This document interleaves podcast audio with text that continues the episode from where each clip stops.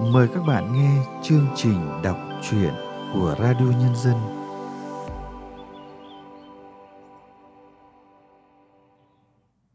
Các bạn thân mến, trong chương trình đọc truyện hôm nay, chúng tôi mời các bạn nghe truyện ngắn Tiếng vó ngựa xa của nhà văn Tống Ngọc Hân qua sự thể hiện của Ánh Nguyệt.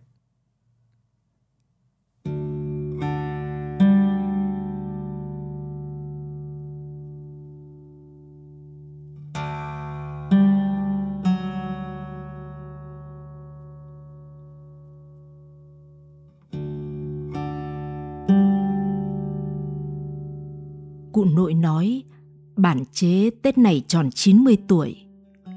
Chế tiếng Mông nghĩa là nhà. Trong cuộc du cư năm ấy, cụ của Víu là đứa trẻ 7 tuổi. Cụ cùng đoàn đã đi từ nơi mặt trời thức dậy đến miền mặt trời ngủ. Cuộc hỗn chiến với một tộc người khác kéo dài 3 tháng. Người bạn chế thua.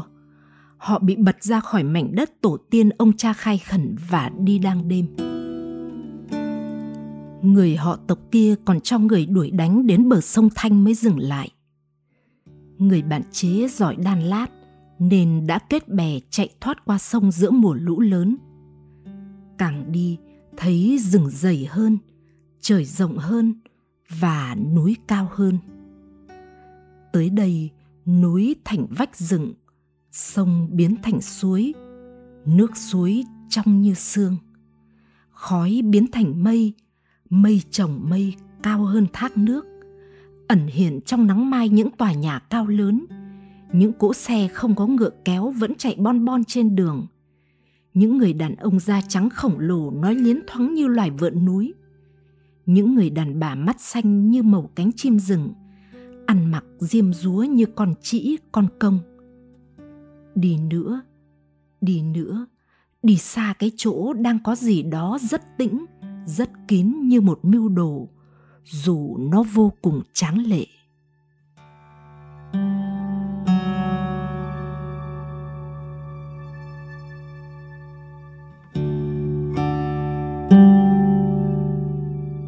Cụ nội víu là người biết nhiều nhất về cuộc chạy trốn ấy. Ký ức của đứa trẻ 8 tuổi giống như lưỡi dao vừa ra khỏi lò rèn đã bập vào đá, mẻ những vết lớn những đứa trẻ ẵm ngửa những đứa trẻ chào đời trên đường chạy trốn. Giờ chỉ còn vài người.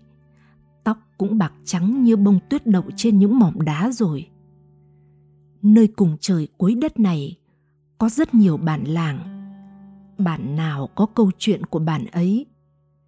Người đến sớm, kẻ đến muộn. Người bản nào chăm chỉ thì đất bản ấy rộng không biết ai là người đầu tiên nói rằng năm nay bạn chế làm lễ mừng tuổi. Chỉ biết cái tin lan ra, như người ta nhỏ một giọt máu vào bát rượu nóng.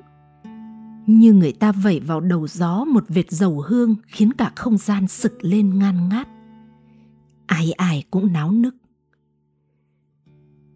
Víu xé từng tờ lịch như người già lật vạt áo đếm rét. Rét từ trên những ngọn núi đá chọc trời rét về rét lùa qua rừng thông, vập vào nóc bản. Chị dâu víu cắt về một lù cờ đầy ngồng cải đắng, hái về một khăn đội đầu ớt xanh, đang loay hoay muối dưa cay ngoài trái bếp. Ngồng rau tức phần thân để nguyên hoa với nụ. Nước đun sôi một chảo đầy, rau cho vào trần qua, vớt để ráo, rồi xếp vào vại. Cứ một lớp rau lại một lớp ớt xanh. Đến gần đầy thì đặt cái vỉ nứa lên, chèn cho hòn đá suối. Nước muối đun sôi đợi ấm vừa thì dội lên ngập rau. Dưa cay có thể thái ra ăn kèm với thịt luộc, có thể thái ra xào với thịt hun khói, có thể băm nhỏ lẫn thịt rồi rang khô làm thức ăn đem theo lên nương ngày sau Tết đi làm lúa. Dưa ngồng cải đắng màu vàng đẹp mắt, mùi cay sực buốt sống mũi đến bếp người mông. Người mùi dưa cay biết ngay đàn bà con gái có chăm không, có khéo không?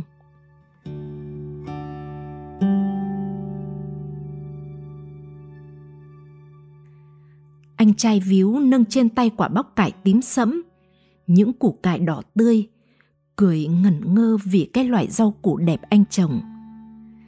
Anh mê cây cối rau củ gần bằng mê vợ đã đến lúc cái đẹp ăn được, chứ không chỉ nhìn được. Đã đến lúc không chỉ ăn lấy no, mà phải ăn lấy ngon, lấy đẹp. Mẹ víu ngồi lấy sơn đỏ đánh dấu những đầu đũa to, để không so nhầm khi mời khách. Rồi mẹ tất bật mang vải đỏ ra xé áo tết cho nông cụ, vật nuôi. Người mông tự vót đũa bằng ống bương rất dài. Vì nhà đông người mâm cơm trải trên nền đất. Đũa phải dài mới gắp được thức ăn. Người mông cho nông cụ nghỉ tết, mặc áo tết hẳn hoi.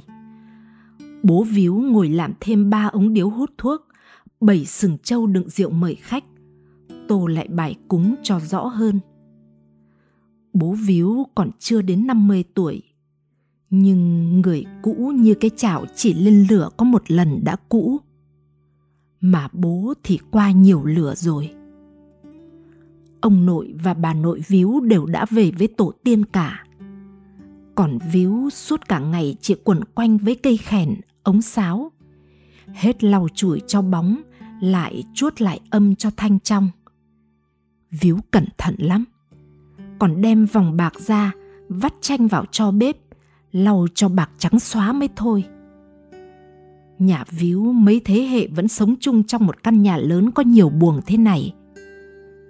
Mỗi người mỗi việc, nhưng đến bữa thì ăn chung một mâm. Tổng cộng là 8 người. Nếu chị gái đem anh rể và hai cháu về nữa là 12 người, cũng vẫn một mâm. Người không mấy quan tâm đến lễ mừng tuổi bạn là anh san. Mới hôm cái tin mở tiệc mừng tuổi bạn dâm gian lan truyền anh là người đầu tiên phản đối. Bố đừng bàn chuyện tiệc tùng, cỗ bàn nữa. Thần linh không ăn được. Những người chết trong cuộc chạy trốn năm nào không ăn được. Tổ tiên không ăn được. Chỉ người sống ăn. Đằng nào cũng làm tết thì chúng ta tổ chức ăn mừng luôn cùng tết. Tách bạch ra làm gì? Bố xem một năm người mông ta đã có bao nhiêu cái hội, cái tiệc rồi. Rất là tốn kém chỉ làm dân nghèo đi thôi. Đấy, anh còn nói nhiều, nhưng víu không nhớ hết. Anh san bướng từ bé.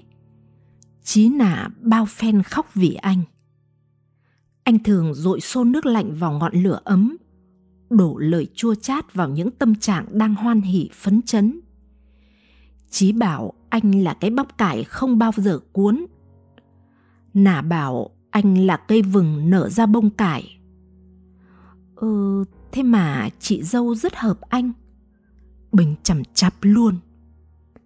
Thì họ gối tay nhau, đắp áo váy nhau, uống nước cốc nhau và ăn đũa chung nhau mà. Víu thèm sau này lấy vợ hợp được như anh trai chị dâu lắm. Nhưng bản này, trừ họ mã nhà víu ra, còn tám họ nữa, víu xem hết rồi con gái chưa đứa nào được bằng chị dâu hồi 18 tuổi. Víu xem cả con gái mấy bản lân cận nữa. Có nhiều đứa rất đẹp, nhưng chúng nó đều như con ngựa đã đóng hàm thiếc, như cây thuốc lào trồng trong dậu. Những đứa không đẹp mấy thì giá như lời nói đủ ngọt, giá như ánh mắt đủ ấm và những cái lắc mông khi đi xuống những bậc đá xỉnh vá đủ khiến trái tim víu lắc lư theo bản chế mà mở hội mừng tuổi dài ngày là cơ hội lớn để víu vào những thằng trai thèm được phô diễn tiếng sáo, tiếng khèn, điệu nhảy. Hy vọng tìm lấy ngọn lửa sưởi ấm mùa xuân này. Xuân ở chế rất lạnh. Nhìn những cây đào, cây lê trong vườn thì biết. Chúng im phăng phắc như kẻ giả chết. Mặc người ta nói gì, bàn gì, mong đợi gì chúng vẫn im. Rêu rong tiến từ gốc lên tận ngọn bò ra tận đầu cành. Mặc kệ chúng vẫn giả chết. Giá như víu có thể thở ơ với tình yêu như cây đào thở ơ với mùa đông thì tốt biết mấy.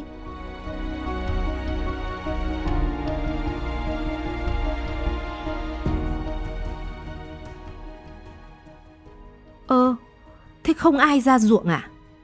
Không ai lên nương? Không ai xuống suối nữa à? Anh San đeo sọt củ cải ở giữa sân mà nhìn vào chỗ bố đang tô bài cúng. Cả nhà bỏ qua lời anh San. Tất cả chỉ chăm chú nghĩ đến ngày chế mở hội tưng bừng thôi. Dứt khoát không phải là Tết. Hội là hội chứ. Hội mở vào Tết thì chả ai biết đấy là đâu. Víu buông cây sáo đi ra vườn bê vào một khúc củi lớn để nối lửa trong buồng của cụ. Trời buốt thế không biết. Cụ nội tụt từ trên giường xuống.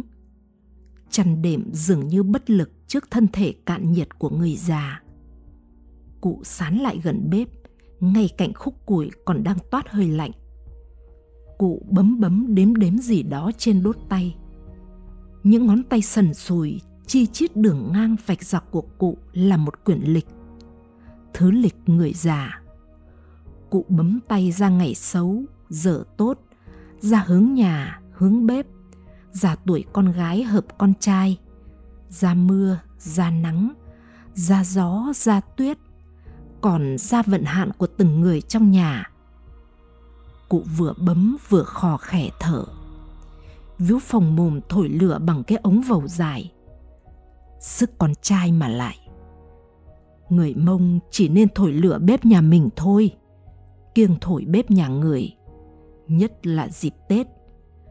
Nhỡ mà làm tắt lửa bếp người ta, đèn đuổi cả năm người ta trách móc, kiêng lắm đấy nhiều nhà đến bếp nhà mình cũng kiêng thổi ba ngày tết vì thế những bó đóm nứa khô nỏ phải được chuẩn bị từ trước tết cả tháng cụ từng nói người ốm yếu mà thổi lửa thì sẽ làm lửa tắt vì người ốm luồng khí âm vượng khí âm sẽ khiến bếp lạnh và tắt người khỏe khí dương sung mãn sẽ làm bếp bùng cháy. Khi ngồi bếp, đàn ông hãy cầm cái ống thổi thay đàn bà, trẻ con, người ốm. Như thế mới là thương nhau. Thấy cụ nội thở khò khè, Víu nảy ra một suy nghĩ. Víu vội chạy ra bếp ngoài, vốn là bếp nấu nướng. Ở đó có bố với anh San đang ngồi. Bàn tay bố giấu trong bụng bàn tay anh San đang hơ lửa, những ngón tay bầm đỏ vì lạnh như đang bốc hơi. Anh San mới ra ruộng lấy củ cải đỏ về mà. Người Mông suốt ba ngày Tết chỉ ăn thịt chứ không ăn rau. Ăn cơm khô chứ không ăn canh chan. Đồng bào chỉ muốn một năm chăn nuôi tốt, có nhiều thịt mà ăn, không phải ăn nhiều rau quá, không phải ăn độn canh củ thay cơm Thế anh trồng nhiều rau làm gì? À, Tết năm ngoái, kiêng qua mùng 1. Đến chiều mùng 2, anh San đã mang củ cải đỏ về luộc lên, sắp ra đĩa. Không ai dám phá lệ mà gấp. Chỉ mỗi cụ gấp. Cụ nói ăn rau cho mát ruột. Cái bụng cụ đầy lắm, sắp không chịu được thịt rồi. Rau đỏ cũng mang điểm may cho người mà bố mẹ thương con trai chồng cấy vất vả nên cũng ăn mỗi víu là kiên quyết không phá lệ suốt ba ngày tết víu chỉ ăn thịt sáng mùng ba anh san còn để bạn rượu ngồi chờ anh trở lên phố một sọt củ cải đỏ đến 30 cân. Chỉ hai tiếng sau là anh bán xong rồi về. Người kinh Tết ăn nhiều rau lắm. Họ đầy đủ quanh năm rồi nên Tết không cần nhiều thịt sao mình không học người ta để làm ra cái sự đủ đầy nhỉ những người không biết phong tục của người mông thì cứ nói người mông tham tiền mùng hai, mùng ba tết đã đi bán rau, bán phong lan với bán gà. Thực ra là tục của người mông thế. Ba ngày tết, nhà nào bán được thứ gì đó do họ làm ra, con gì do họ nuôi được, củ quả gì do họ trồng được, thì cả năm ấy họ sẽ có nhiều thứ để bán và có rất nhiều tiền. Thế thôi. Nếu không có cái chương trình mừng tuổi bạn này năm nay víu sẽ đi bán quay với sáo để có thêm chút tiền mua quà cho mẹ trước khi đi bộ đội Víu nhớ Tết năm nào đó, khi Víu chưa biết tự làm sáo, Víu mua sáo của một ông già ngồi ở sân nhà thờ. Ông ấy tán Víu thế này. Mày không biết thổi sáo là mày không phải con trai mông rồi. Víu ghi nhớ câu nói ấy.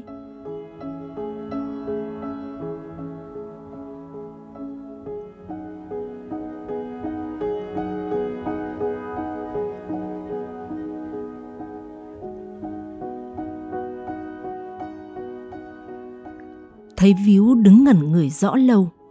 Bố Víu hỏi, gì thế? Víu vội vàng. Cụ ốm rồi đấy, hay là cả bản mình năm nay ăn Tết người Mông đi.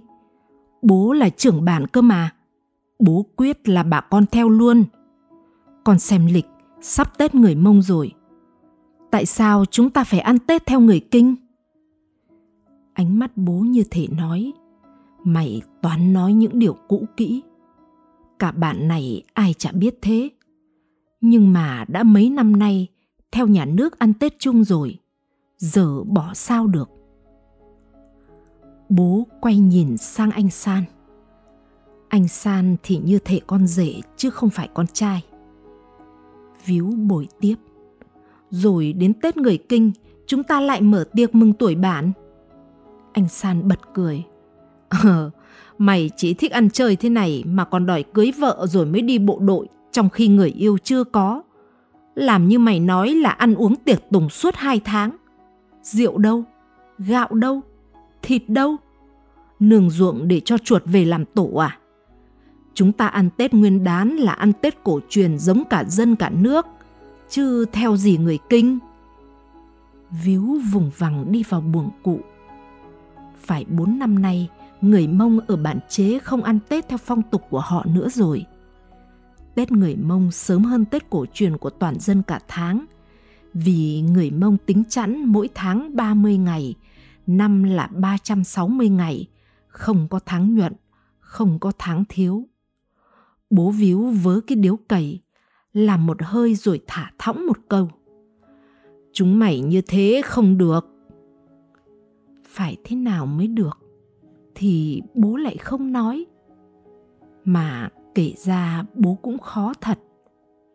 Bố là trưởng bản thật, nhưng bố học hết có lớp 8 còn Víu đã học xong 12 chở ăn Tết xong là đi bộ đội.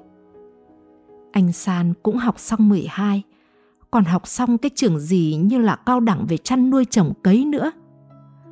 Nhà có hai thằng con trai thằng anh trí thú làm ăn, ham làm giàu. Thằng em thì chỉ thích tiệc tùng, hội hè, chỉ thích chơi, hát hò nhảy múa viển vông.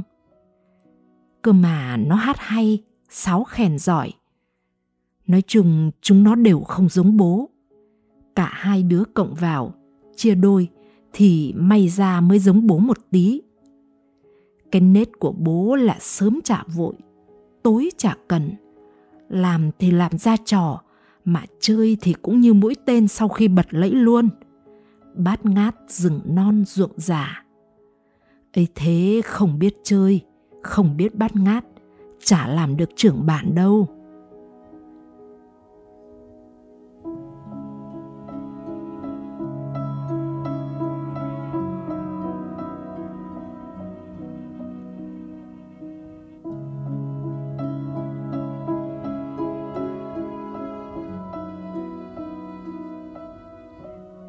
Víu ấm ức lắm vì bố không nghe lời Víu. Víu sắp đi xa nhà cả mấy năm mà người lớn chả nể nang Víu gì cả.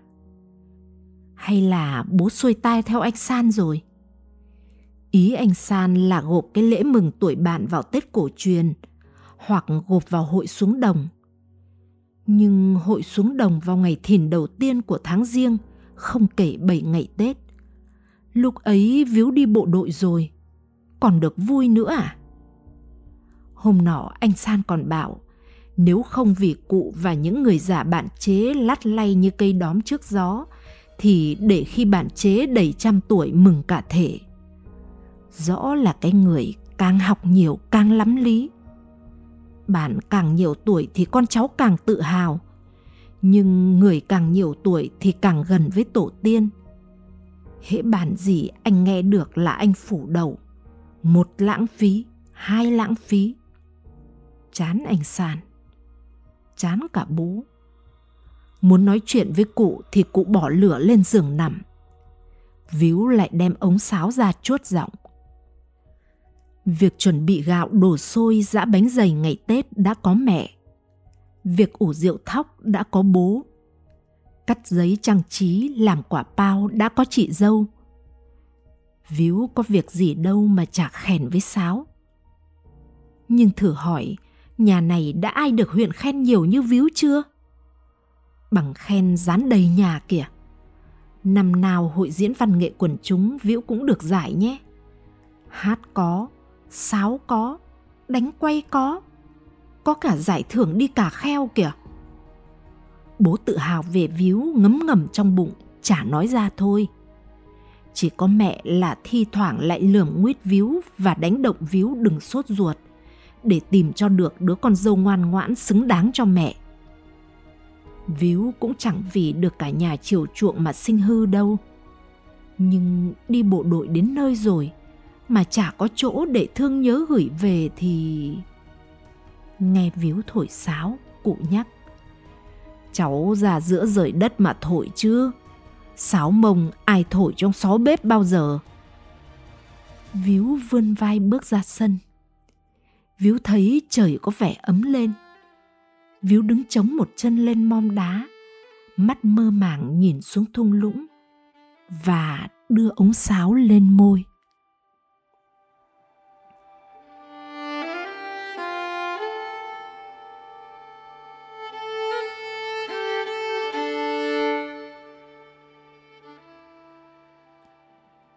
Đang mải mê thổi sáo thì víu nghe tiếng vó ngựa từ xa vọng lại.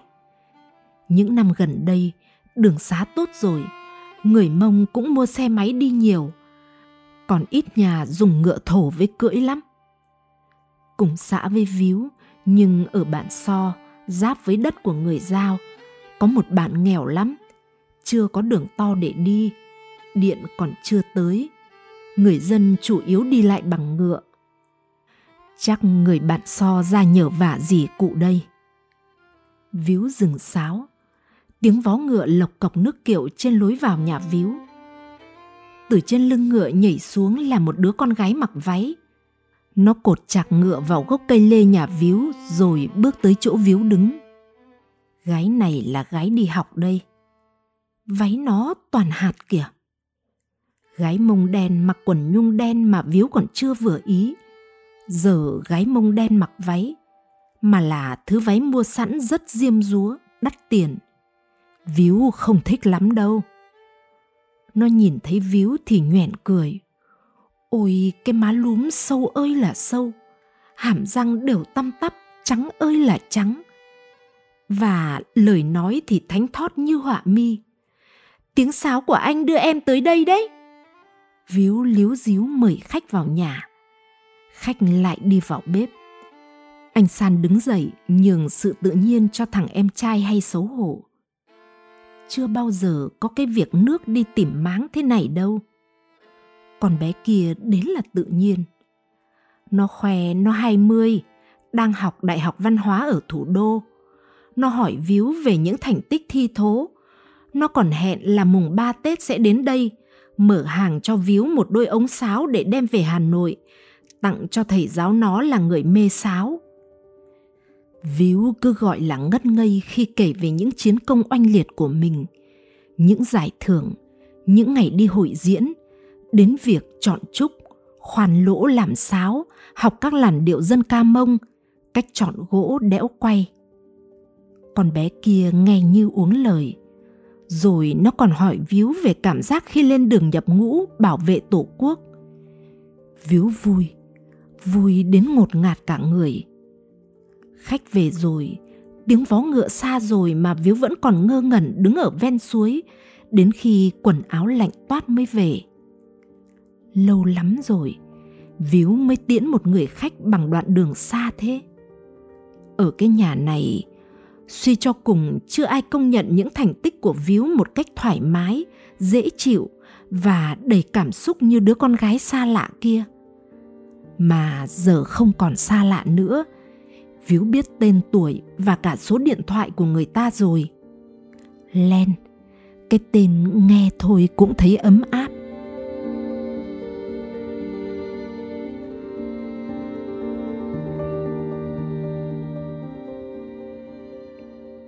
Chiều 30 Tết, chị dâu mang đôi thùng gánh nước ra suối cọ rửa. Không phải cọ rửa để cất đi, để mặc áo Tết và nghỉ ngơi như con dao cái cuốc, cái búa, mà cọ sạch để sớm mùng một còn gánh nước. Kể từ ngày chị về làm dâu, chị là người nhận lấy việc gánh nước sáng mùng một cho cả nhà. Nước chị gánh từ suối về đổ tràn các xô thùng, chậu lớn bé. Trong khi nhiều nhà ở bản đã bỏ tục này rồi, thì nhờ chị mà nhà víu vẫn giữ được. Tục lệ mông cho phép ngày mùng một Tết, mọi người được dậy muộn hơn ngày thường và không làm gì lúc sáng sớm cả. Nhưng chị dâu vẫn dậy sớm nhất nhà để ra suối, múc về những thùng nước trong nhất đầu năm. Những mong một năm sẽ tràn trề nước và ruộng vườn tươi tốt. Víu đi ra, nắm vào mố đòn gánh của chị và bảo Sáng mai chị dâu cứ ngủ nhiều vào, để em gánh nước nhé. Chị dâu víu mỉm cười. Anh San từ trong bếp đi ra, vỗ vào vai víu, nói to. Chúc mừng chú nhé, xã vừa quyết định sẽ tổ chức lễ mừng tuổi bản chế ta, mừng tuổi cho tất cả những người già vào dịp tân binh lên đường nhập ngũ che già măng mọc mà lại. Hội sẽ diễn ra 3 ngày. Sau đó cả bản sẽ tiễn chú và sáu chàng trai nữa của bản ta. Anh San chưa nói hết câu, víu đã nhảy lên, xoay một vòng tròn, rồi đáp xuống, nhấc bổng anh San lên trong tột cùng vui sướng. Hai anh em cười to đến nỗi từ trong buồng, cụ vốn rất nặng tai cũng tấp tảnh đi ra cửa ngó, mấy con dê ngơ ngác dừng nhai lá víu vui muốn khóc chưa bao giờ víu có nhiều niềm vui như thế này. Vừa hôm nào xin số điện thoại người ấy víu nói xin để sau này khi nào có chuyện buồn víu còn tâm sự. Thế nhưng ngay đêm nay lúc chờ con gà gáy hay con chó sủa đón năm mới víu sẽ gọi điện để khoe với người ấy những niềm vui. Nhưng Thật sự Víu không chờ được thêm nữa đâu. Víu lấy điện thoại ra, đứng giữa sân, ngay cạnh anh San mà gọi cho Len. Lộc cộc, lộc cộc, lộc cộc. Tiếng nhạc chuông kỳ lạ làm sao? Nó khiến lòng dạ víu bồi hồi giống hệt như khi nghe tiếng vó ngựa xa hôm nào.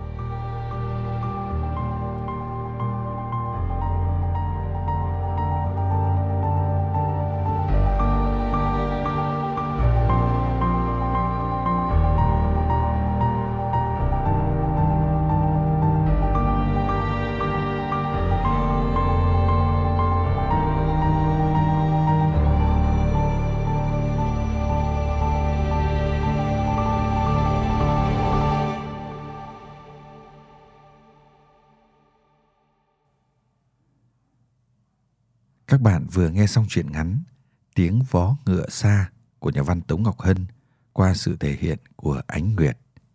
Sau đây, chúng tôi mời các bạn nghe nhận xét của nhà văn Phong Điệp về tác phẩm này. Cái tài của nhà văn Tống Ngọc Hân đó là chỉ từ việc bản chế của người Mông đón Tết, mở tiệc mừng tuổi bản, đã mở ra tầng tầng lớp lớp những màu sắc văn hóa từ chính những sinh hoạt bình dị của gia đình, như việc mẹ víu ngồi lấy sơn đỏ, đánh dấu những đầu đũa to để không so nhầm khi mời khách. Rồi mẹ lại tất bật mang vải đỏ ra xé áo tết cho nông cụ vật nuôi.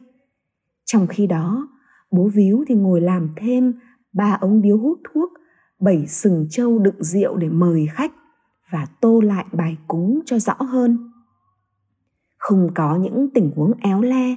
Song từ chính những nhân vật xuất hiện trong tác phẩm chỉ qua vài nét phác họa đã hiện lên rất sống động tạo hấp dẫn cho người đọc. Như việc nhà văn dựng lên chân dung của nhân vật San, người anh của Víu, vốn bướng từ bé bằng những chi tiết rất đắt giá như anh thường dội xô nước lạnh vào ngọn lửa ấm, đổ lời chua chát vào những tâm trạng đang hoan hỉ, phấn chấn.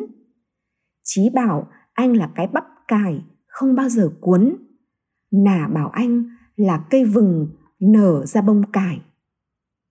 Cách so sánh liên tưởng của nhà văn Tống Ngọc Hân trong tác phẩm này cũng hết sức ấn tượng, độc đáo.